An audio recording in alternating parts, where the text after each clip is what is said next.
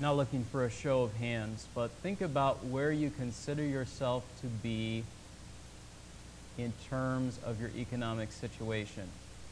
Do you find yourself to be rich? Do you find yourself to be poor? Do you find yourself to be somewhere in the middle?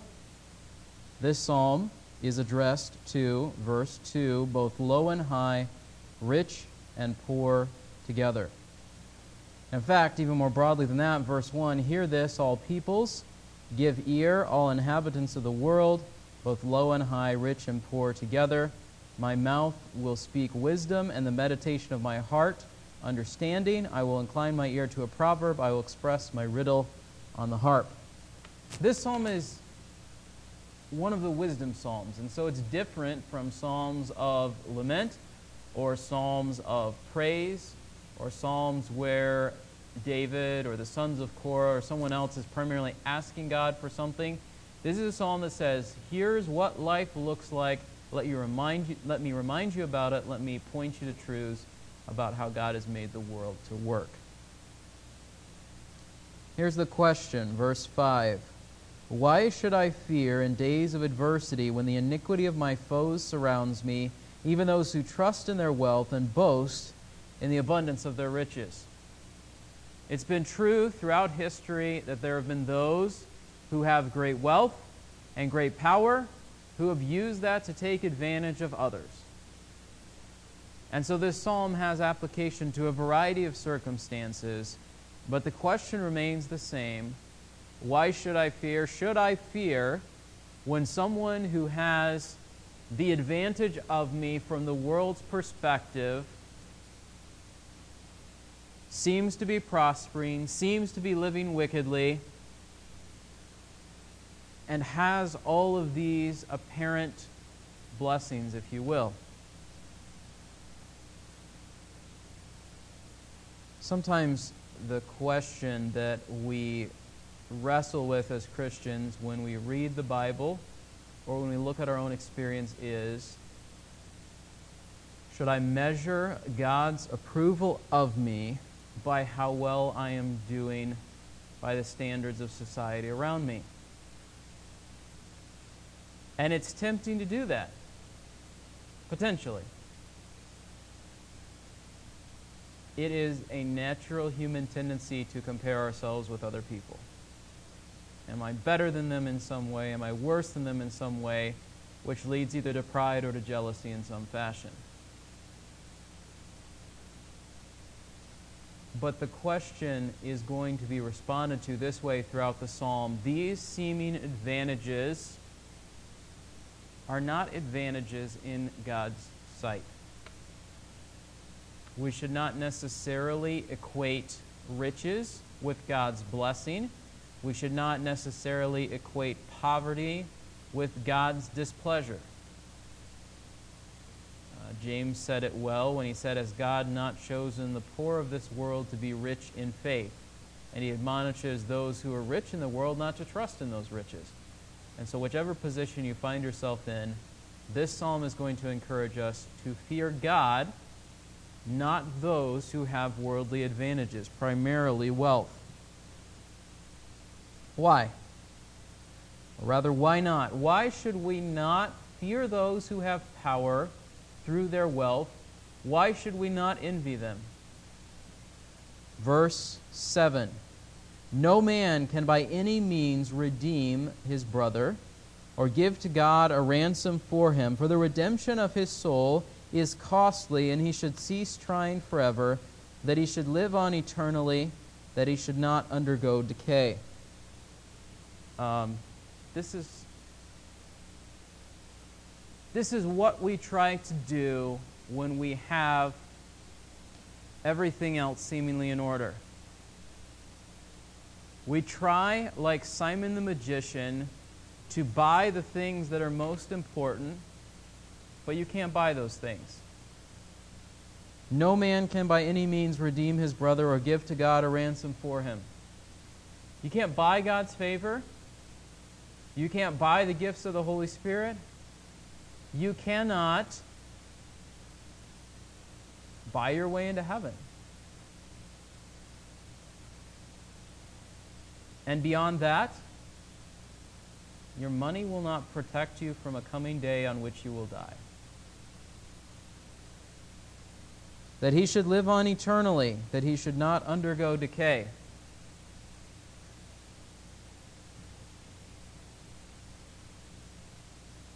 Think about some famous person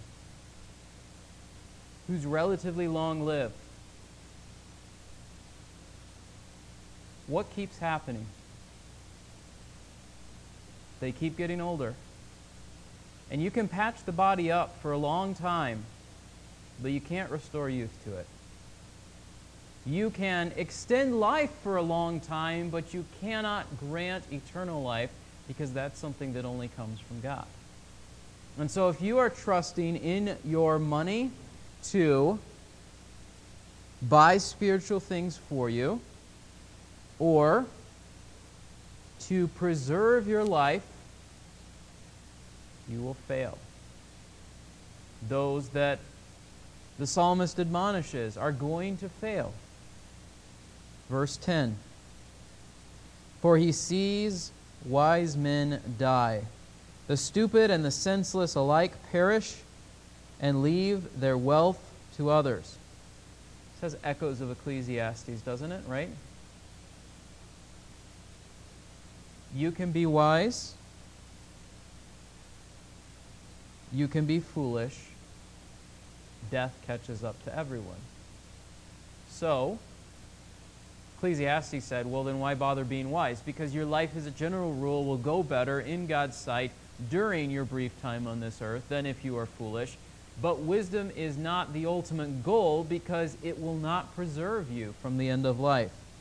Again, that admonition was so trusting God. Why do people ignore this obvious fact? Verse 11. Their inner thought is that their houses are forever, their dwelling places to all generations.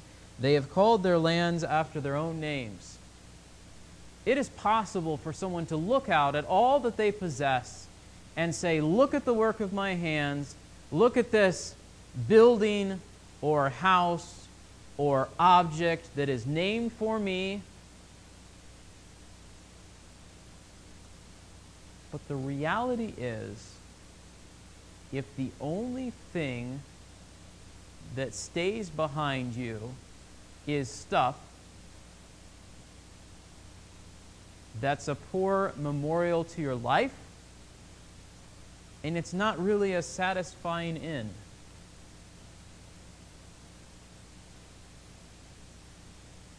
Names on buildings get changed, on highways.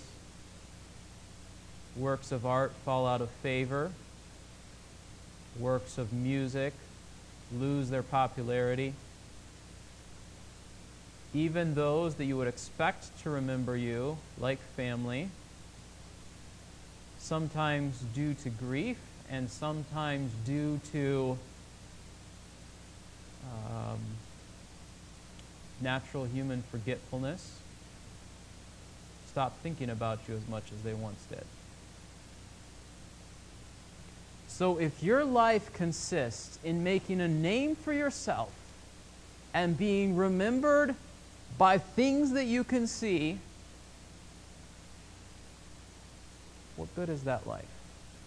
It is a temporary thing, soon gone, without lasting value. Verse 12, man in his pomp will not endure. He is like the beasts that perish. Or maybe you've had a favorite dog, cat. I could go on from there. Fish, snake, gerbil. I tend not to attach as much affection to those things. How many of you have had a favorite pet? Okay. From the perspective of how that pet is now and someone who has died, apart from that someone having a relationship with God, are they any better off than your pet that died? If they don't know God, the psalmist is saying they're still dead. Verse 13 says, this is the way of those who are foolish, and of those after them who approve their words. It is foolish to look at my life and think that my life has meaning because I have things. It is foolish to say my life has value because my name is on some big building. It is foolish to say my life has value because I own this piece of property or that piece of property. Because what really matters is not intangible, but it's also not yet visible. The coming kingdom of God and being in His presence forever. What really matters can't be bought with earthly money, and so it is foolish to trust in those things, to think that by them we can escape the realities of life. We can ignore them for a time, but these things catch up to all of us sooner or later. And to those who follow the example of those who are in power, there's something to be said about this today, right? People will become famous simply because they draw attention to themselves online or in the news or in politics or whatever else. And sometimes it's not the person who's the center of attention. Sometimes it's the people that are following after that person. The psalmist is saying they're just as foolish. We must, as God's people, beware of the danger of adopting the mindset of people around us that our life has value because of temporal things.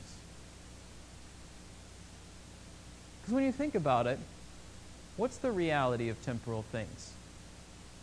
You have to protect them. They wear out. You have to move them about. They get in the way.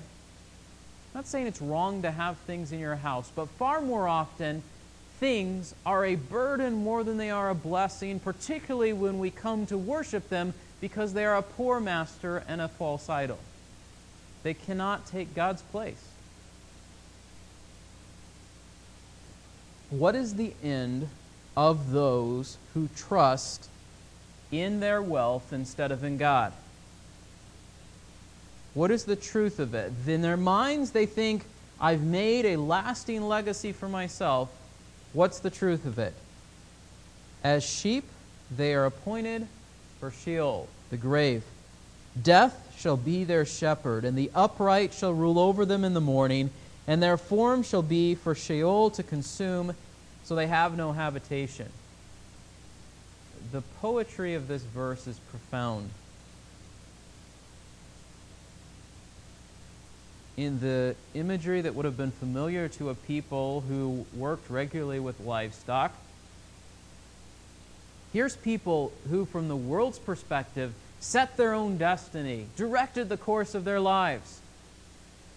What does the verse say? Now they're like sheep, being herded into the afterlife by death.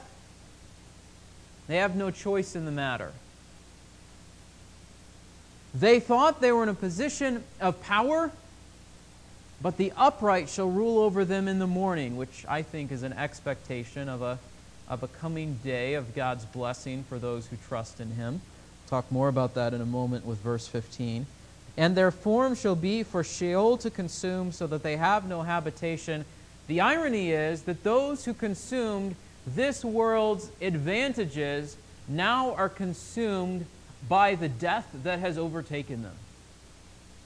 Some people see in this verse a support for the idea of annihilation, but the picture that's painted for us elsewhere in Scripture does not fit with that. Those who reject God experience conscious torment, not an immediate zap and they're gone, which is both terrifying and motivating. Terrifying, because it means that those who reject God have a fearful end, and motivating because we ought to warn people of that fate. It is bad, but not so bad if, like the Sadducees, we think life ends at the point of death. It is an awful thing to think that life goes on apart from God in torment for eternity.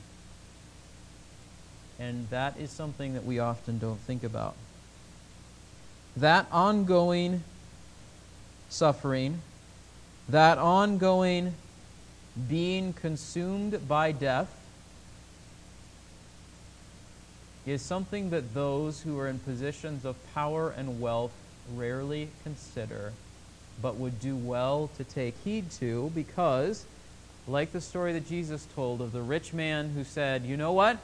I've got all these things. I've got all this grain and all these possessions. I need to build more and bigger to hold them all. How did the story go? You fool, tonight your soul is required of you. What's the contrast in the expectation of the righteous? Look at verse 15. God will redeem my soul from the power of Sheol, for he will receive me, or he will take me. This is similar language to the way it describes what God did with Enoch, what God did with Elijah. They were caught up to be with God. Enoch was not, for God took him. Elijah was not, because he went to God's presence in a flaming fire, a chariot of fire. The expectation, even for the Old Testament saint, was to be with God. Now, people get into detailed arguments about what did they know. Did they believe in a bodily resurrection? Did they believe in the concept of heaven? Did they understand all of these other things about it? Obviously, God progressively unfolds truth about what being with him eternally looks like. But it seems very clear from passages like this and others in the Psalms that Old Testament saints who knew God had a sense that they would be with their God even after death. God will redeem my soul from the power of Sheol, which is a contrast to verse 8 or verse 7. No man can by any means redeem his brother, give to God a ransom for him, for the redemption of his soul is costly. Pause there for a moment. You cannot buy your soul because you don't have anything that has enough value to pay for it. God can redeem your soul, and he has done so in Christ for all who are believing in him. And so that is something where the New Testament intersects with what we see here in the Old Testament, and ought to give us hope, and to consider this idea.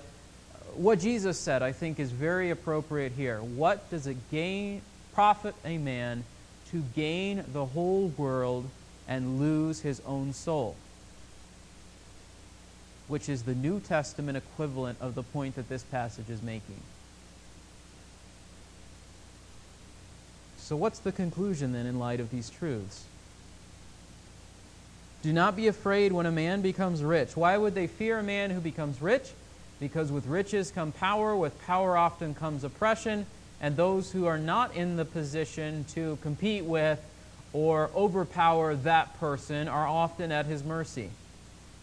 When the glory of his house is increased, for when he dies, he will carry nothing away.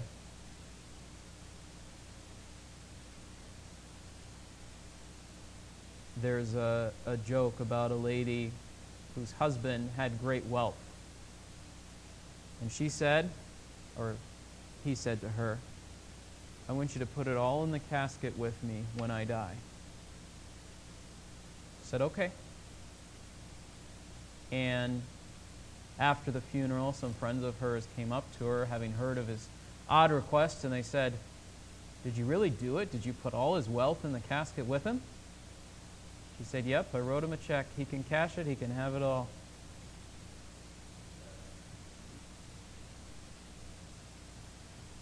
We can't take anything with us. Naked we come into this world, naked we leave it. Nothing of our material possessions will go with us. The Pharaohs tried. What happened? Robbers came in and took all their stuff because it was still there. Rich people have been buried with all sorts of crazy things. Cars, favorite animals, you name it. If you went and dug up the grave, that thing would still be there. But they wouldn't be, because you cannot take the stuff of this world beyond this world. Though while he lives, he congratulates himself, and though men praise you when you do well for yourself, he shall go to the generation of his fathers. They will never see the light. Man in his pomp, yet without understanding, is like the beasts that perish. If we experience life in this world, and we fail to acknowledge God and worship and serve him, and trust in him rather than in the things that we possess, we are no better than roadkill that you drive by going down I-75. Because you're going to end up exactly like that. And all of the things that you thought would help you out in this life will not help you out in the life to come.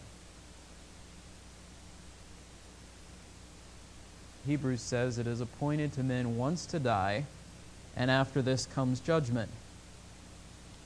And it is possible for us to congratulate ourselves and have others praise us, but the assessment that really matters is God's. And so maybe you're in a position where those who have wealth and authority have taken advantage of you. God says, "Fear me, don't fear them. Their day is coming, and I will set the account straight." Perhaps you're in a position where God has blessed you, and you have begun to fall into the temptation that the writer of Proverbs was concerned about, where he said, "Give me neither poverty nor riches, because if I have riches, I don't need to trust God anymore." And maybe you're in a position in life where life seems relatively secure. Don't trust in riches, trust in God. And whichever of those circumstances you find yourself in, as it says in the beginning here, low and high, rich and poor together, do you and I do what the psalmist is doing here? Do we confront the people around us, both by our example and our words, with the futility of populating our lives with whatever it might be? I've seen this in a variety of places, with the hobbies that people pursue, the jobs that they pour their lives into, the projects that they invest themselves into. There's nothing wrong with enjoying the fruit of your labor. Ecclesiastes commends that to us. Enjoy your work and the fruit of your work and the opportunity that you have to spend time with family and food and all of those blessings of God. Recognize they don't last. So don't love them in place of God. Don't think that they add value to your life beyond a temporary help. Nothing wrong with appreciating beauty or doing something well. Don't live for things that can be stolen or rot or burn, because that's foolishness. Instead, live for God, because in him is the promise of eternal life, the hope of true justice, not just a mere balancing of accounts in this life, and an inheritance that is worth far more than anything that this world can offer. So, fear God. Don't fear the wealthy. You are one that God has blessed with wealth. You need to fear God too, and not trust in what you have, which is a theme that we'll revisit as we come to the close of the book of James. This is such a temptation in our world today. And you don't have to have a $500,000 house to trust in what you have. It is very easy for our hearts to go astray in this area. May God help us to see the essential nature of trusting in him and not in things. Let's pray.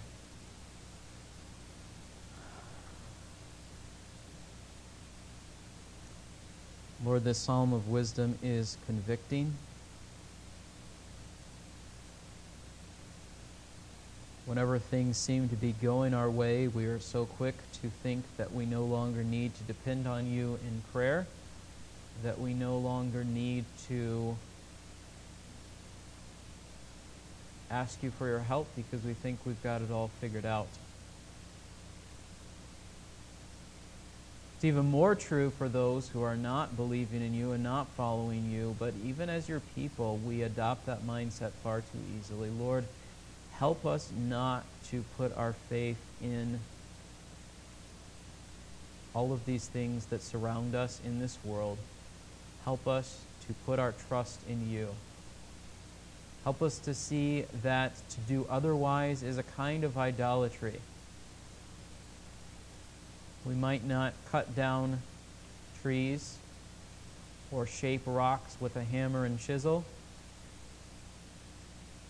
but when things take your place in our hearts, then our worship has been corrupted and we are not honoring you as we should.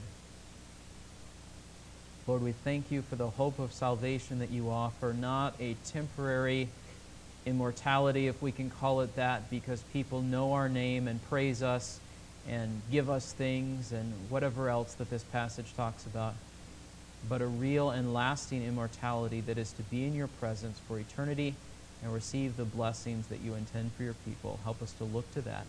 In Christ's name, amen.